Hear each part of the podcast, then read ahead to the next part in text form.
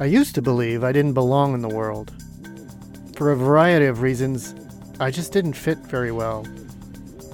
I wasn't loud or confident. I didn't feel a sense of purpose or meaning. And when I looked around me, I saw people who seemed to have it all. They knew who they were. All I had was a bunch of questions. Eventually, I learned that meaning wasn't something you had, it was something you had to build for yourself. So I did. After a career as a technical writer, I decided to go back to university and I reinvented myself as a social worker. But the more I learned about myself and about the ways our identities are shaped by our social context, the more questions I had. How much of who I am is really up to me?